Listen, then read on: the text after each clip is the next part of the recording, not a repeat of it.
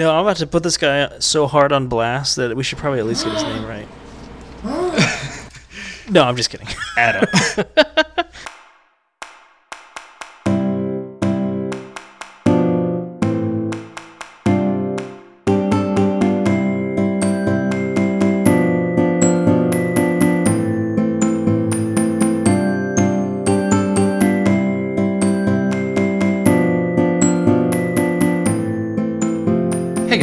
thanks for stopping by Our Sets today. Today we're talking about Ben Duinker's plateau loops and hybrid tonics. We've got Livy, Hello. Adam, Hello. and I'm Seth. Adam was in charge of reviewing uh, Ben Duinker's plateau loops and hybrid tonics, so I'm gonna pass it to him and let him lead the discussion. All right. So, yeah, we got this really fun article uh, about pop music. Uh, I sacrificed greatly for you guys. Um, I subjected myself to the Chainsmokers for this article. Um, yeah. There Fun goes joke. that chain smoker audience that we had. Yeah, oh, we lost them. Oh no. Um, I don't know. Did you guys like this article? You looked at it. Um, I was fine with it. I think my general, kind of as I started going through all of these, it was kind of one of those. Eh, I'm not. I don't feel like disagreeing with anybody. I feel like generally, if somebody was going to disagree with you, that would have more degrees and would be more well rounded in that subject area would have told you sooner because these are peer reviewed journals mm-hmm. journal journals journal articles. So it's not necessarily right or wrong. It was just kind of like okay i agree and then thinking bigger thoughts about well you know one of the points was what is tonic and should we redefine where that is? which i like that thought experiment Yeah, that was that's probably my favorite part of the article. Um, Libby, what about you?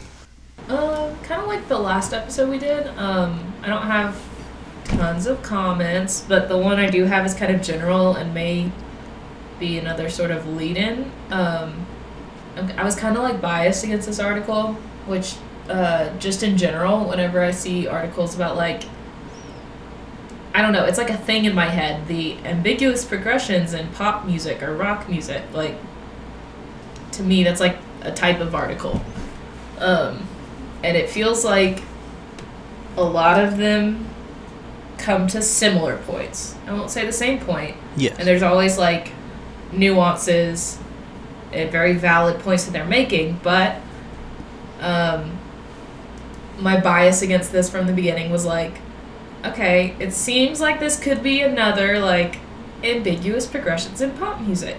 And my thought was, what's gonna make this unique and definitive enough to create these two new labels, Plateau Loops and Hybrid Tonics. And so I was just like, kind of from, from the beginning, I was like, okay, and I know this is a poor attitude, but I was like, just kind of waiting for um, Duinker to like prove that this was unique and definitive hmm because I was kind of biased against it. But um, I thought it was really interesting, and the plateau loop, uh, it he kind of lost me on it a little bit, not in the sense of like I didn't get what he was saying, but just that it wasn't. Inc- from what I understood, it didn't go quite as concrete as I wanted it to. But then he kind of Yeah. won me back a little bit with the hybrid tonic. I really liked that hmm that concept. I thought it was really neat. So Okay. by the end of it, I was generally sold, but like, especially on the hybrid tonic, but even with like a plateau loop, I was like, I understand that it's unique and how it's how he describes it as differing from the Aeolian progressions, which I think is what we more typically see in these articles. Right. But um, I was like, I get that it's different, and then it's doing its own thing, but at the same time, I was like, did it merit this label? And I get that it does, just for the sake of being able to describe music. Like music theory is about language and how we can describe things and make points. But to me personally, I was like, I don't know. It's just it's it's yet another like ambiguous chord progression where we feel that this is tonic, but it's not uh, Roman numeral one. You know. right. But that being said, I did really like Hybrid Tonic. He won me back at the end, and can't Yeah. can't wait for the deep cut where Adam juxtaposes Livy saying, "Ah, narrativity is a crock," and then next to, you know, music theory. It's all about language and how we're describing things. I did not mean that in a narrative sense. Let me put that on the record. I mean that in a very technical sense. I mean, I never noticed it before, but Livy's opposition to narrative theory is really coming to the forefront in the last It's couple episodes. opposition. It's becoming opposition. it's it's it's There's more something just growing like steadily have- inside of you. I just have a lot less to contribute, and it's more about my um, lack of engagement in narrative theory than anything else. Um, And like I've only gotten into these surface surface level aspects of narrative theory, so I have very little to contribute. So it's just to say when they go in a narrative direction, I'm like I don't really know what theories they're talking about, and so it just sounds subjective to me, the uninformed. J- Just don't be like afraid of the wormhole. Just go down the narrative wormhole. Just Okay, jump I- right in. Everybody I else is slowly going there. I tried. I read about two thirds of pieces of tradition. That's not narrative. Um, the was I caught myself. I caught myself. Close one. Um, what's? Uh, which one did I read? oh, it was the Almén. I read like I read like two thirds of the Almén. It was good. I bought it. I just didn't finish it. Um, and narrative just isn't my thing. I'm Oh, not I opposed to it. It's just not my thing.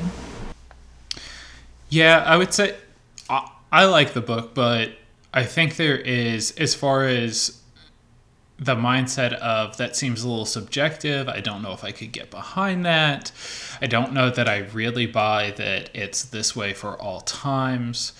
Um, I, I can definitely see where from that book you would get some of those things because a lot of it is topic heavy and basing analysis off of that. Mm-hmm. And he does make statements in there that, you know, clarify, like, hey, this isn't the only way to do it. But it does feel like there's so much content in there about that that you start to feel like that is like he's saying that without saying it. But It didn't Oh. like shape my impression of narrative theory in any negative way. Not at all.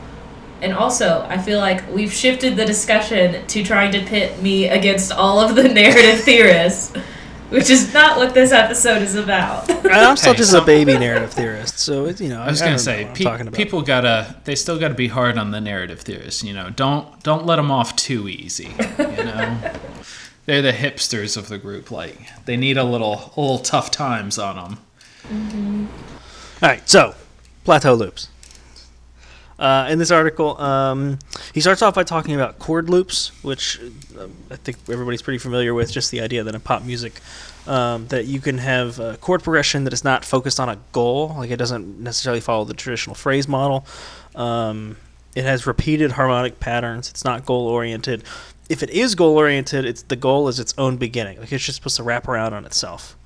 Essentially, Duinker's zooming in on one specific type of chord loop that, that he's identified. Um, he he uses some research from uh, Doll 2017, which I didn't go back and source properly. Um, Christopher Doll, hearing harmony towards a tonal theory for the rock era, um, where he uses some of his idea, he adapts some of those ideas to like figure out tonal centers and stuff like that.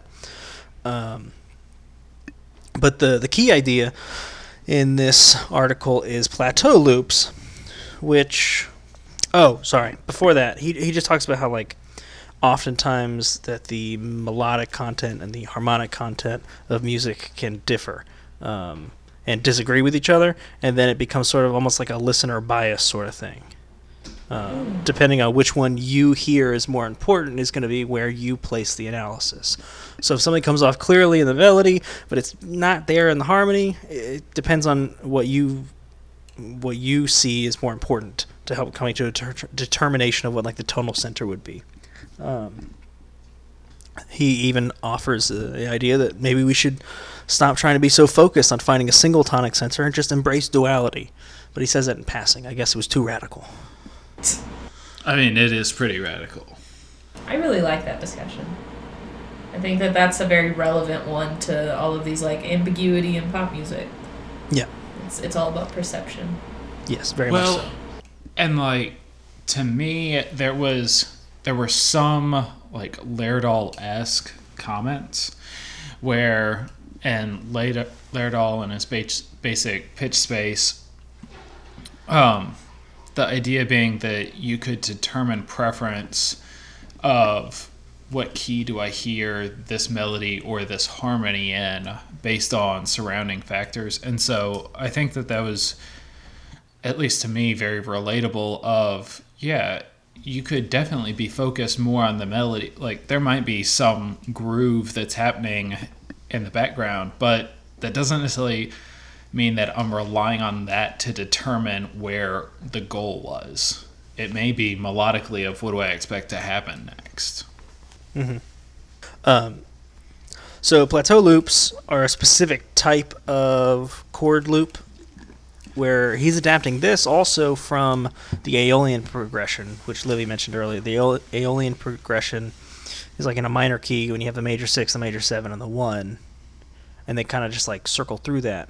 Um, his specific plateau loop is the major version of that, where you go through the four and the five and the minor six and lots of songs do this and there are also different slight variations. It's pretty much just a combination of a four and a five and a six in some sort of repetition. So an open passing loop would be four five six. A circular passing loop would step back down to the five so it's four five six five and oftentimes that second five is like really short to emphasize how much it's like a passing motion. You can get them out of order and do like a four six five. You can add in like an extra chord like a 1 6 or a 3 or a 3 7 something tonic ish but that's not really going to like stabilize you again those happen in sort of passing context as well and then my favorite one he just calls the plateau shuffle which is just a 4 and a 5 back and forth Adam, can I jump in real quick? yeah Um, this is. I I imagine he goes into this in the article, and I'm just forgetting where. But, um, I'm trying to sit here and think through how would you define something as four, five, six when it's major, major, minor, versus six, seven, one when it's major, major, minor. If we're saying that like six, and they're both kind of directionless, what defines one over the other? I'm trying to think about the relationship between those chord groups. Is there a difference in whole steps and half steps? Four, five, six versus six, seven, one. um i mean i guess it depends on if the song's major or minor right is that what you mean Right. Well, I'm also I'm just trying to think like in a, in any key. If let's say we're in like C major, four, five, six is going to be F, G, A. If we're in C minor, six, seven, one. Are we talking flat seven or uh is it subtonic? yes Probably. They probably subtonic? wouldn't put it. Yeah, I I don't think you'd build a major on a leading tone, even in less conventional. But so Right. if you're in C minor, that would be um, A flat, B flat, C. So that's whole whole, and we said that FGA it's whole whole. So yeah, so it's it's it's all whole steps. So I guess just in my head, I'm like, how would you decide that something is four, five, six? And you're also saying that tonic is ambiguous. So what makes that four, five, six versus six, seven, one? Hmm that is a good question I guess just Uh, whether it feels minor versus feels major, even if the tonic isn't well defined. yeah i guess so That's just something that didn't occur to me when I was reading it, but it occurred to me when you were talking about it. I think it also depends on just Sorry. like what the key signature of the song is. Like that. The, oh, I guess one of that's the big fair if you have notation in front of you. Yeah. yeah, one of the big examples he uses is the something just like this, the Chainsmokers song featuring Coldplay, um, Mm-hmm. where it's notated in D major, and it goes through That's very fair. G I add didn't nine, take. A add four, B minor. And I was there's, not like, four, accounting five, for the six. actual music. Yeah, yeah. it it almost tripped me up, and then I remembered that we had the actual music. Uh, Although it, it takes it back to that idea of like perception. Like, if you don't have the music in front of you, how does something feel more like a four, five, six as opposed to a six, seven? Well, one. yeah, and we're, we're going to get into that a little bit later Yeah. on, where that Chainsmoker song specifically um, doesn't feature a single chord with a root of D, Mm-hmm. and so your tonic triad never actually shows up in that song. So it's notated Right. in D major, but if you're never going to get tonic, what are you listening for? Where are you centered? which is, I guess, kind of the question he's aiming to answer. So. Right. Um, Well, and one. I thought Go ahead. in some of the analysis he did that that was an important thing to bring up was like there's plenty of progressions that even if you play tonic it you wouldn't necessarily say oh i played tonic. That's kind of what he was getting at with when the loop comes back you're okay accepting the start of the loop as the end. Because um, and I guess why I could relate to this is I when I tried to write music earlier on when I was in high school, a lot of what I was doing was playing these kinds of loops because I would read lead sheets or other things, and this is what I was used to playing. And so I would mm-hmm. do that and improv with the right hand over the top. But then I would get kind of frustrated because I would try to end it and I would try to end on a tonic and that didn't sound right. And I mm-hmm. couldn't necessarily figure out why it didn't sound right. And I think the issue was because tonic, yeah, that was the one chord in that scale, but that didn't mean that that was necessarily tonic. Mm-hmm. And if you're playing like in a plateau loop, you're not necessarily doing anything that leads to tonic. So not mm-hmm. only is it an unfamiliar harmony if it comes out of nowhere, you haven't done anything to prepare for it. Right. Well, and Because you're using you're that- using five at a passing motion essentially. So you've completely deconstructed the power of five.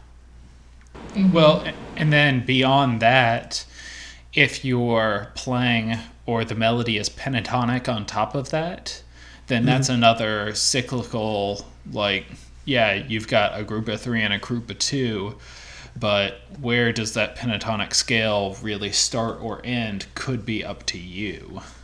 He has an example um, of a oh who is it? A Fleetwood Mac song that the melody Uh, is dreams. yeah that's the melody's only pentatonic and it avoids the pitch F. And so some people Right. read the melody and say, "Oh, well, it's you know, it's this," and some people read the the harmony and say, "Oh, it's this." It's like yeah, pentatonic specifically does throw a pretty big wrench into things. Yeah, and so I think between when you have that um, plateau loop that's its own circle, and then melodically, if the pitch classes you're using are another loop that then trying to pinpoint one spot on both of those loops and say here's tonic that that could become like mucky business even it, when you're working with you know, three chords and five melodic notes. Mm-hmm. Another thing to be noted is that these plateau loops can support like three, two, one motion. Like it can support it in like a Schenkerian way, just using the wrong chords, but it can be you know accurately supported. So then you say, well, if we're supporting like a three, two, one melody with chords from a different harmony, why don't we just call that harmony like tonic? That's what I'm saying. Which I, I think is the point he gets to at the end of the article. yeah, yeah, he does tie it all together. Um, But I guess, I guess in a weird way, kind of the point that Livy was getting at is what's the difference between four five minor six and flat six, flat seven, both major, and then a minor one. I think, you know, as far as what Adam was saying, if you're going to use Roman numerals, even though they wouldn't necessarily help hearing it because tonic would be wrong, I guess I would rather see it with reference to the written key signature. Mm-hmm. I guess visually, that's what I think I would prefer. But maybe maybe that's more like conditioning than Right. anything else. So one of my favorite parts of the article, and Livy mentioned it as well, is that he tries to he references um, Drew Nobile, 2016 article "Harmonic Function in Rock Music: A Syntactical Approach" from the Journal of Music Theory, um, where apparently in that article he tried to he said it says decoupling of harmonic function from chord type. Um, he talks about function as a category and function as a syntax. Syntax, mm-hmm. where we have we can say tonic, but we mean a lot of things when we say tonic, because we're talking mm-hmm. about the tonic pitch, which is we're talking about the tonic chord, and the tonic pitch supports the tonic chord as its root, and mm-hmm. then that also like leads into scale and key and stuff like that. And so he he lobbies for the idea that we should separate we should talk about tonal center for yeah, for that, for it being a tonal center and separate tonic from tonal center. That way we can talk about a one chord without implying that it has to be the tonal center. So for these examples where the mm-hmm. Roman numerals say this is your tonic triad, but then what you hear, one is not represented as your tonal center, we need to be able to separate the idea of tonic away from that. A fair point. Um, and then he goes even a step further. He includes uh, a Harrison writing from 1994, I think. Yeah. Yeah, that was the I think the original Harrison book. Yeah. Which I thought was kind of funny. music.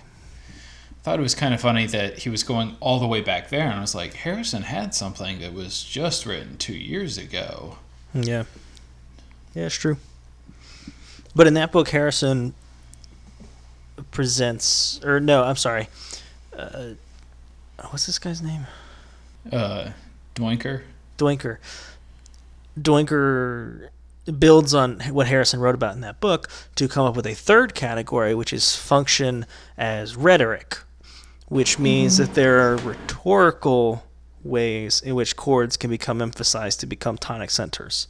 Um, and he adapted Harrison's four rhetorical techniques of tonic function to pop music, to the plateau loops. Um, and I just wrote down what Duinker's uh, rhetorical tonic techniques were, but they are a song's final chord can assume tonic function, chords that begin sections can assume tonic function, harmonic stasis and immobility can attract tonic function, and chords supporting a cadential melodic one can be heard in a tonic context. He has examples for each of those. And so, what he calls so like a rhetorical tonic. So let's see, a chord that begins a section. So we're talking about plateau loops. Every time you get back to the beginning of that plateau loop would technically be a section. So we're talking about a four, five, six. Four is going to be your chord that begins a section. So that would make it a rhetorical tonic. Well, when you pair it with what we mentioned earlier, that those loops can support three, two, one motion, you generally get a four chord with a melodic pitch of one on top of it. So now you have both a rhetorical tonic based on the beginning of a section and a rhetorical tonic based on supporting a cadential one. And he says that the combination of those two things creates a hybrid tonic, where now the emphasis of the harmony and the emphasis of the melody, although they're not really working together, have formed a new tonic. And that's the most common one that comes up when he's talking about these hybrid tonics. He's talking about the four at the beginning of these uh, plateau loops that supports a cadential melodic one. Um, for example, like a, uh, oh, I guess it wasn't the Chainsmoker song I said earlier. A different Chainsmoker song, Paris, that came out before the something Yeah. just like this. Paris. That one says it's in the key of D, but it doesn't feature a one chord, and it features no chords with the root of D. It does have a four chord supporting a cadential one as part of a plateau loop, though. So he says that this that would be a hybrid tonic. Um, he has a lot of examples. I won't bog you down with all the examples. There's lots of different variations and types. You know, based on I told you there are different types of plateau loops. Um, he he expands for to further use um, the other rhetorical techniques like the harmonic stasis. He does say that the song's final chord assumes tonic function. That one comes up the least, and he says that that one might not be useful. But the other three are, are good, especially the the ones that I mentioned work together the most. He's got a really weird example um, in Midnight City, a personal favorite of mine by the band M83, that I don't even quite understand. And like I said, I won't bog you down with the details. Um, but he says that there's significant evidence to say that a hybrid tonic does exist in Midnight City, but it doesn't actually show up. It never actually arrives. Which I just think is odd. I believe him. Hey, I, believe him. I forget which episode it was, but you were the one who was stating that you could have a 371 line and that it fully supported a 2 that was an imaginary note. So I just think it's funny that you don't want him to use imaginary notes. But Schenker talks about implied tones. yeah, and Doinker talked about So I was- implied tones here. we analyzed we analyzed art songs that substitute like in a if it repeats a line three times, the second time sometimes substitutes a pitch seven for a pitch two. And it's implied. We talked about that. That's a thing. Oh, it, I mean, it's definitely a thing. I'm not denying that. It's a thing because Schenker said it's a thing. But so this Yeah. isn't a thing just because Doinker says it's a thing. No, I agree with Duinker. I'm just saying it gets so it gets so esoteric that he's saying that he's found evidence of a hybrid tonic that isn't actually present in the song, which I think is No. very strange and very interesting. Yeah. Um, can I I- jump in with one more like kind of like my other question? Yeah. Um again, something that didn't occur to me when I was reading the article, but occurred to me just now. Um how do you think coming from the perspective of this article, like when we say uh, that Chainsmokers song is looks to be in D major, and we're saying that because the key signature is two sharps. Is that Yes. Yes. okay? Yeah. So what what if we just called that? Um, would it be G Lydian? Yeah. What if we just called that G Lydian? Like what? What's to say that that's not correct from the perspective of this article? Mm, I mean, I think it would be like there would be some evidence for that. I think the you would run melodically into issues. Okay. But then I guess some of what Doinker was saying was yeah, because you still if you're have the- considering things in different areas, because uh, I mean, I'm kind of on board with Livy is that if we're willing to just jump ship and say, yeah, let's just call it an Aeolian progression. I mean, you could just as easily call it one, two, three in G Lydian. It's just as I say, and I wasn't even thinking modally like throughout our conversation so far. is just specifically when you say something like it appears to be in this key, but we never hear that tonic. right. That's when I shift gears and go, oh well, is it because it's in a mode? You know, Mhm. we don't normally lean towards modes in a lot of the music that we're looking at, but like a lot of pop music and more like rock and all that stuff is I think intended as a mode. Not saying that all of the pieces he mentions are, but like I think it's fair to say a lot of popular music is written modally. Right. And so my mind and so I just go to like, well, why do we need to come up with I mean, like, he's not. He's not opposed to. for it if it's modal? Yeah, he's not opposed to modal explanations. Like I gave the example at the beginning of that Right. Fleetwood Mac song that he says could be an F Lydian Mm-hmm. or it could be in C, it could be around C or A, just depending on on what you want to hear out of it. Um, Gotcha. I guess I'd just be interested to say like, see him analyze something using his loops, and then see another analysis of it where it's just modal, and kind of have like a weigh them against each other.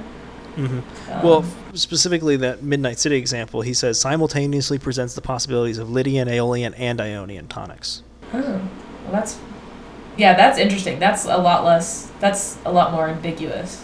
Right. And that's why that one's so weird is then by the time you wrap around to the mode that he thinks it's actually in is when you're not getting the chord that it should be Mhm. because of how ambiguous it is. Gotcha. Uh, and in that situation, like I totally buy the idea, especially this hybrid tonic idea. Like Mm-hmm. is is very compelling because it's combining the harmony and the melody. Like that's I like that. It feels objective to me. Um, and I also like his, I, his the fact that he sets out rules for the rhetorical function of tonic. Right. That also feels objective. Um, it's just that if you could also I think if it's clearly modal, it feels a little bit unnecessary. But at the same time, maybe I was gonna say, could you end up coming to the same result? Like, so let's say, no, because like let's say in that um, Chainsmoker song, you'd still be calling it four. Whereas if it was modal, that would be like the tonic chord. It would just have different signature. Right. Yeah. And again, you're still getting you're still getting cadential melodic material. You're still agreeing what chord it's centered on. It's just really at that point a matter of notation or description more than Mhm. anything. But It is Well, I- also. Oh, go ahead, Seth. Oh, I was just gonna say, like some of this may help explain why he thinks it's necessary to, like, bring up a new term into the mix that plateau loops and hybrid tonics is necessary because just saying a certain mode may not make as much sense as if we just said, yeah, we're like in this key because that's the key signature that's written, but Right. you'll under you'll like hear it better if you understand it as a plateau loop that's just doing this pattern over and over mm-hmm. again. And he's specifically pulling examples where the melodic content still generally resides in the key that it says it's written in, and it's the harmonies that are, I guess, being weird in a sense, being deceptive in a way. Some real 21st century analysis. Yeah. It uh some crazy chords that they pull together. Oh you know boy, those that- 21st 21st century musicians. yeah, that four add nine just really blew my mind. Um, okay, look, you go whole tone up from chord to chord. When has that ever happened? Debussy, maybe? Some planing from major chord straight into another major chord? yeah, 21st century following his footsteps. Yeah. Who knew the Chainsmokers and Debussy were so close together? You can see the direct Are they, lineage though? of, of composorial whatever. I I only hope that there is um, something out there that has the Chainsmokers like yeah our influences you know Keith Richards, uh, Led Zeppelin, and uh, Debussy. Would you say that? Uh, I don't know enough about the Chainsmokers, but I feel like Keith Richards and that other one that you said are a pretty hard pull. Led Zeppelin. Anyway, don't anyway, anyway. There's one more one more thing I wanted to talk about in this article, um, is that he also says that it can be very like a passing thing. Like it doesn't have to be. Uh, uh, it's not the entire song. You can, you can have sectional centricity. Uh, so he uses this example of a song called T- "Tornado" by Jónsi that came out in 2010. Um, but as the instrumentation of the song builds, um, suddenly your centers can become different. Um, so like in the intro, he's just going between like four and six, and so your harmonic and like the even the vocals, like your harmonic material is focused on F and A. So your tonal center is just F. Like there's not really a big question about it. Um, so it starts in F Lydian. Then as the chorus comes in, you get more chords. Like you get a five inserted in between those. So now we're in a plateau loop. And the way that it's focused now, your tonal center is on A, and the second verse comes in, and he's added, he's slightly changed the chords again. So now you're either focused on C or A, you know, and so then you're getting like your your hybrid tonics. But then like as stuff comes out towards the end of the song and it fades back out, you should just settle back into like F Lydian. Um, so it also depends on the sections that you're in as well. It doesn't have to be for the whole piece. It can be a shifting thing. I get that. Me too. Sorry. says No can be- constructive comment on it. Just Yeah. yeah. Yeah, it could be C Ionian, A Aeolian, or F Lydian, depending on the section, depending on the exact chord progression, depending on how the uh, you know the instrumentation is supporting that chord progression. Um, it- again, it's up to your perception as a listener. It's also up to um, just what's happening in the music. It can be very transient. hmm So yeah, that's that's pretty much hybrid tonics and plateau loops. I like it. Um, my favorite part again is is the idea of trying to separate the concept of tonic from a tonal center. Um, as somebody whose research is about you know trying to tear down the concept of tonic, uh, you know just any help I can get. So I'm against the narrative people. You're against all people who like tonal music. No, no, that's not what I said. Yeah, yeah, yeah, yep.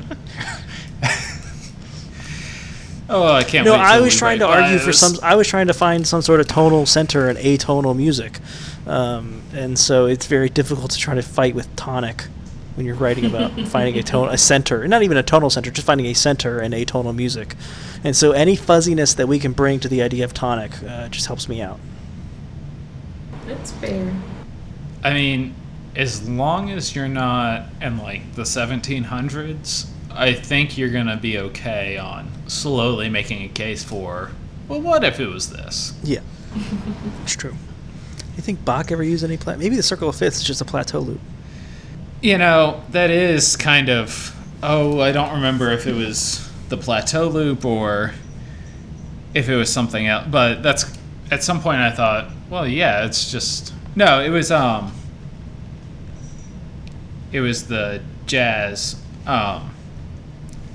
That on some level, if you have the right voice leading, it's you're just you're always moving, and so the circle of fifths kind of is, you know, hint a circle. So you always could keep moving somewhere else. Yeah, it just it's a much longer circle than the four chord one. Yes. That's all I had on that article. Anybody else have any last thoughts? No. Also, I'm about to have to jump into a virtual lesson, so Gotcha. Well, I'm good. Overall, he sold me. I was skeptical going in, but he sold me on it. I like, um, I don't, you know, I don't want to sound like I don't buy any of those ambiguous progression articles. Um, it's more so just that I don't engage enough to really see the nuance in them. But this one, I was like, oh, this is. Once like I got into it, I was like, oh yeah, this is like unique and feels different and a little bit more objective. Yeah, I liked it. yeah. So, just in case anybody was wondering, Ben Duinker is a Montreal based music theorist. He's a percussionist, educator, choral tenor, and composer. Having enjoyed a musical childhood, he began post secondary studies in civil engineering but switched to music full time at age 21. Doinker currently pursues a PhD in music theory at McGill University. He also performs and tours extensively with Architek Percussion, not spelled like it sounds, a quartet specializing in avant garde crossover and electroacoustic chamber music. Um, and oh, it's not on this page, but it's under his. He's got a website, benduinker.com. Not a sponsor, but um, it just felt like saying it. Uh, he's got an article forthcoming in the music theory spectrum, segmentation, phrase, and meter in hip hop music. So I don't know when forthcoming is, but that'll be something to look forward to because I enjoyed the pop music article that he did. Yep. Thanks for stopping guy- by, guys. We'll talk to you next time. Um, in the meantime, if you haven't, feel free to reach out to us on some of the social media platforms that we're on. As we remember Shoot which ones those e- are. I believe we're on Facebook and Twitter. That we seems are. right. Yes. Um, am I even following And you can also shoot us an email at oursats podcast. So if you just have a comment, you want to let us know what you are listening to. Do you want to put a website you- at the end of that email address or no?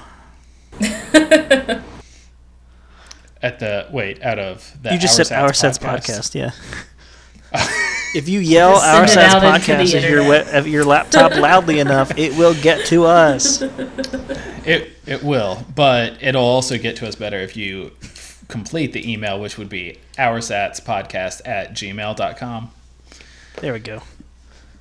There we go. Um, but yeah, reach out to us through email, Facebook, Twitter.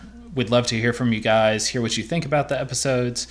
The articles, um, re- reviews was a new thing that we're trying. If you didn't like it, let us know. If you did like it, let us know. If you want to hear something different, hear us talk about a different article. You know, we're happy to hear about it and talk about it as we're starting this podcast. If you didn't like it, just chill. Let us play in the space. You know, we got to spread our wings. Also, speaking of liking things, it would be great if you subscribe to the podcast as well as give us a rating on iTunes or wherever you happen to find this podcast. Yep. All right. Thanks, guys. Bye. Bye. Bye.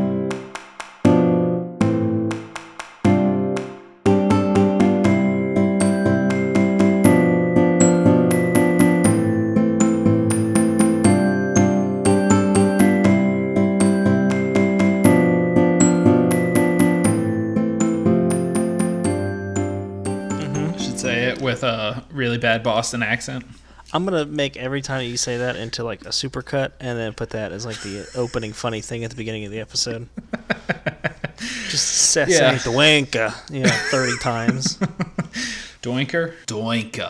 Doink. Doink. Doinka. Doinka. Doink. Doinker. Doinker. Doinker. Doink. Doinker. Doinka.